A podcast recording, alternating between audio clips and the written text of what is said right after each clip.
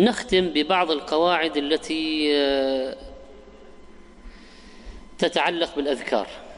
الأذكار المقيدة توقيفية.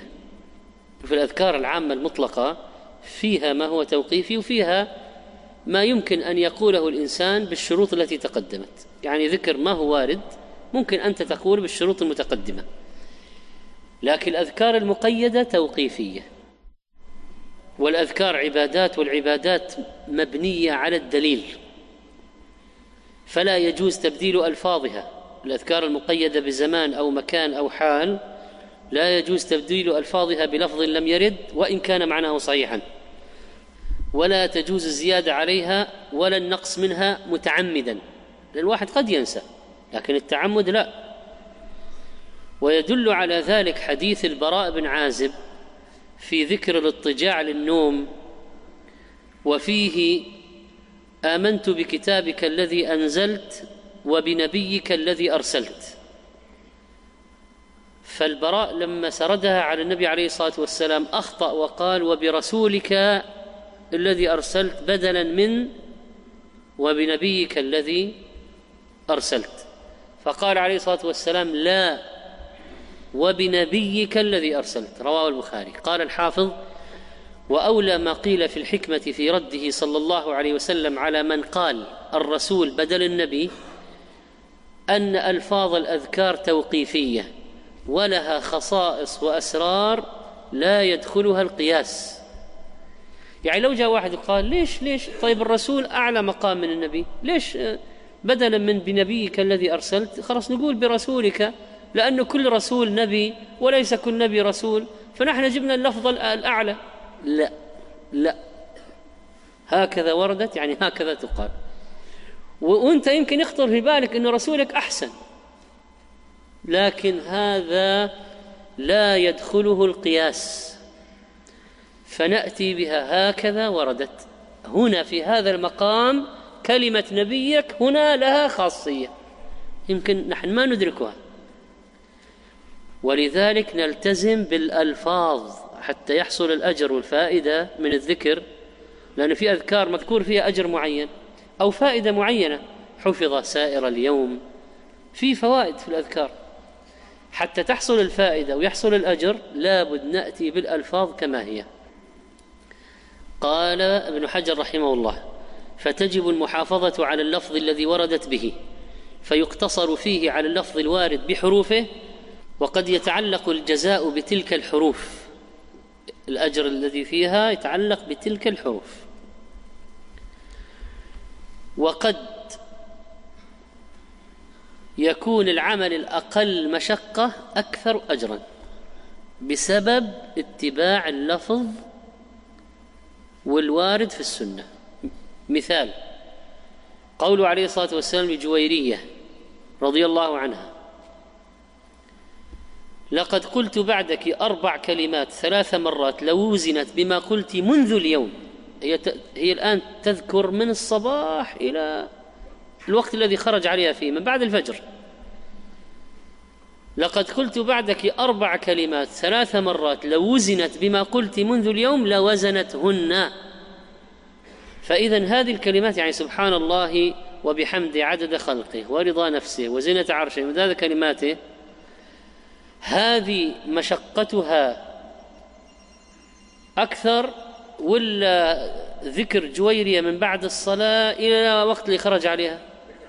ذكر جويرية أطول وأشق، ومع ذلك أقول هذا يرجح على ما قلته. إذن الإتيان بالسنة أفضل ولو طول في الأشياء الأخرى التي ما وردت في السنة. ولذلك قال العلماء: اقتصاد في سنة خير من اجتهاد في بدعة. والحذر الحذر من الأذكار المبتدعة. قال شيخ الإسلام: وليس لأحد أن يسن للناس نوعا من الأذكار والأدعية غير المسنون ويجعلها عبادة راتبة يواظب الناس عليها كما يواظبون على الصلوات 5، بل هذا ابتداع في دين الله لم يأذن الله به، بخلاف ما يدعو به المرء أحيانا من غير أن يجعله للناس سنة. خطر بالك دعاء طيب ما ورد، دعوت به مرة ما في مانع، لكن ما تواظب عليه، ما تنافس به الأذكار الشرعية، ما تنشر بين الناس تجعله لهم سنة، هذه مهمة. وفي بعض رسائل الجوال الطويلة اللي تيجي في الوسائط، رسائل الوسائط فيها أذكار وأدعية طويلة جدا ما وردت، موضوعة مكذوبة. وبعض الناس يقول هذا الدعاء يفرج الهموم ويشفي المريض ويرحم المريض كذا، وإذا مات له يجيبها كله، وإذا كان طالب في الاختبار نجح، وإذا كان تاجر كسب وربح، وإذا كان وما يصيبك تفتح لك كل إشارات المرور، خلاص يعني من وين جبت، من أين أتيت بهذا؟ أشياء مكذوبة مخترعة. ولذلك قل أين روي، من في أي كتاب، من صححه، من قال به، أسندوا لنا حتى نعرف صحة ما تقولون. قال شيخ الإسلام: ومن أشد الناس عيبا من يتخذ حزبا ليس بمأثور عن النبي صلى الله عليه وسلم، وإن كان حزبا لبعض المشايخ، ويدع الأحزاب النبوية، يعني الأذكار النبوية التي كان يقولها سيد بني آدم وإمام الخلق وحجة الله على عباده. وقال الشيخ المعلمي رحمه الله، الشيخ المعلمي عبد الرحمن المعلمي اليماني من كبار العلماء المعاصرين، مات توفي رحمه الله، قال: وما أخسر صفقة من يدع الأدعية الثابتة في كتاب الله عز وجل أو في سنة رسول الله صلى الله عليه وسلم فلا يكاد يدعو بها، ثم يعمد إلى غيرها فيتحراه ويواظب عليه، أليس هذا من الظلم والعدوان؟ قاعدة: لا يشرع رفع اليدين في شيء من الأذكار، لأن الأصل في العبادات المنع إلا بدليل، فلا ترفع الأيدي في أذكار الصباح والمساء وبعد الصلاة وعند الطعام ونحو ذلك. لو قال لك مثلا هذا دخول المسجد، اللهم افتح لي أبواب رحمتك، هذا دعاء، أنا أبغى أدخل المسجد أقول اللهم افتح لي أبواب رحمتك، نقول لا يشرع لك ذلك. يقول: أليس بدعاء من آداب الدعاء رفع اليدين؟ نقول: لكن النبي عليه الصلاة والسلام لما قال ما رفع يديه، ولو رفع يديه لنقل. ثالثا: لا تشترط الطهارة لذكر الله تعالى، فيجوز ذكر الله على غير طهارة كما تقدم.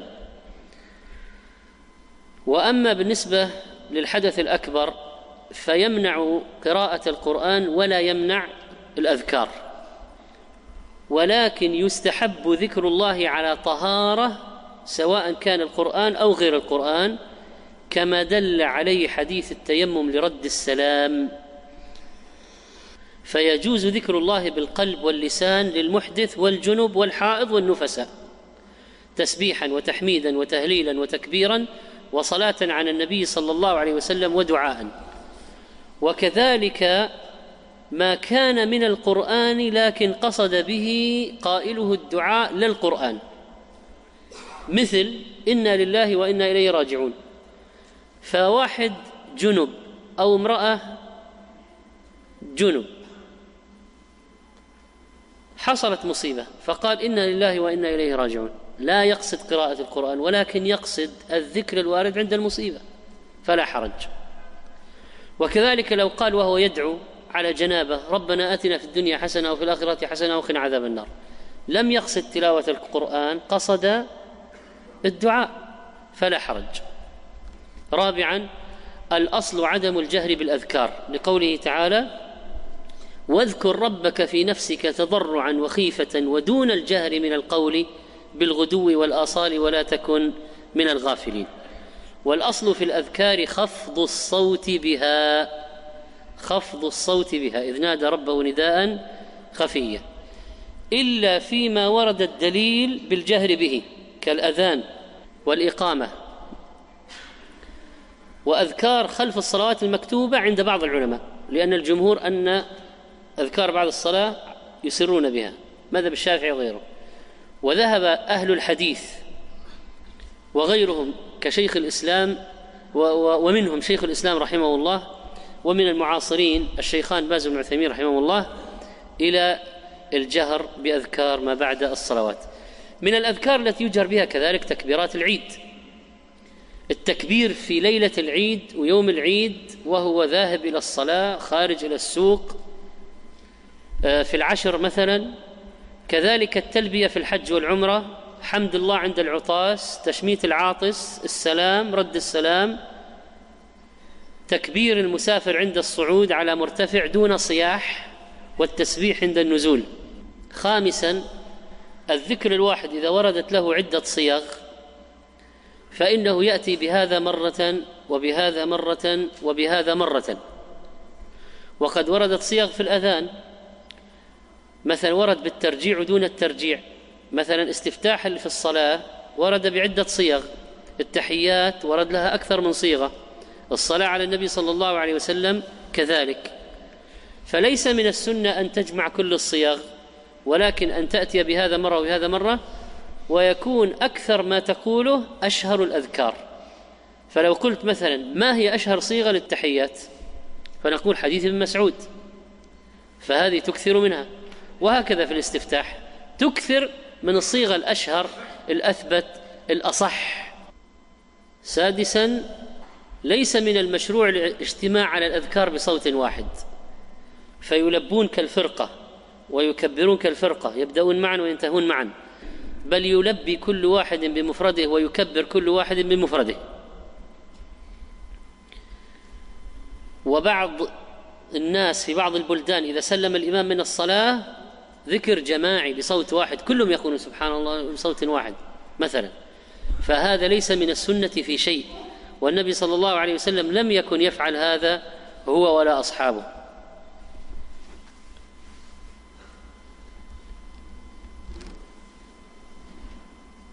سابعا أو ثامنا، لا يعمل بالأحاديث الضعيفة في الأذكار، وهذا قول يحيى بن معين وأبو بكر بن العربي وابن حزم وأبو شامة المقدسي، وظاهر كلام مسلم رحمه الله تعالى في صحيحه في مقدمته. وهذه الأحاديث تتضمن أحيانا أشياء في العقيدة، من فعل كذا فله كذا في الجنة، يعني أنت ستعتقد مثلا أن هنالك في الآخرة نعيما معينا، أو في الجنة نعيما معينا، وهذا خبر، فكيف تؤمن به بناء على حديث ضعيف؟ وإذا قال هذا من قال كذا فله 40 حسنة أو 100 حسنة أو 1000 حسنة، فكيف تعتقد موجبه وهو مقادير الثواب والعقاب، وهي تتوقف على الدليل الشرعي؟ ولذلك لا يؤخذ بالأحاديث الضعيفة في الأذكار إذا لم تتقوى ببعضها. فهذه بعض القواعد المتعلقة بالأذكار. نسأل الله سبحانه وتعالى أن يعلمنا ما ينفعنا، وأن ينفعنا بما علمنا، وأن يزيدنا علما، وأن يدلنا على الحق ويرشدنا إليه، وأن يجعلنا بسنة النبي صلى الله عليه وسلم مستمسكين. والله تعالى أعلم، وصلى الله على نبينا محمد.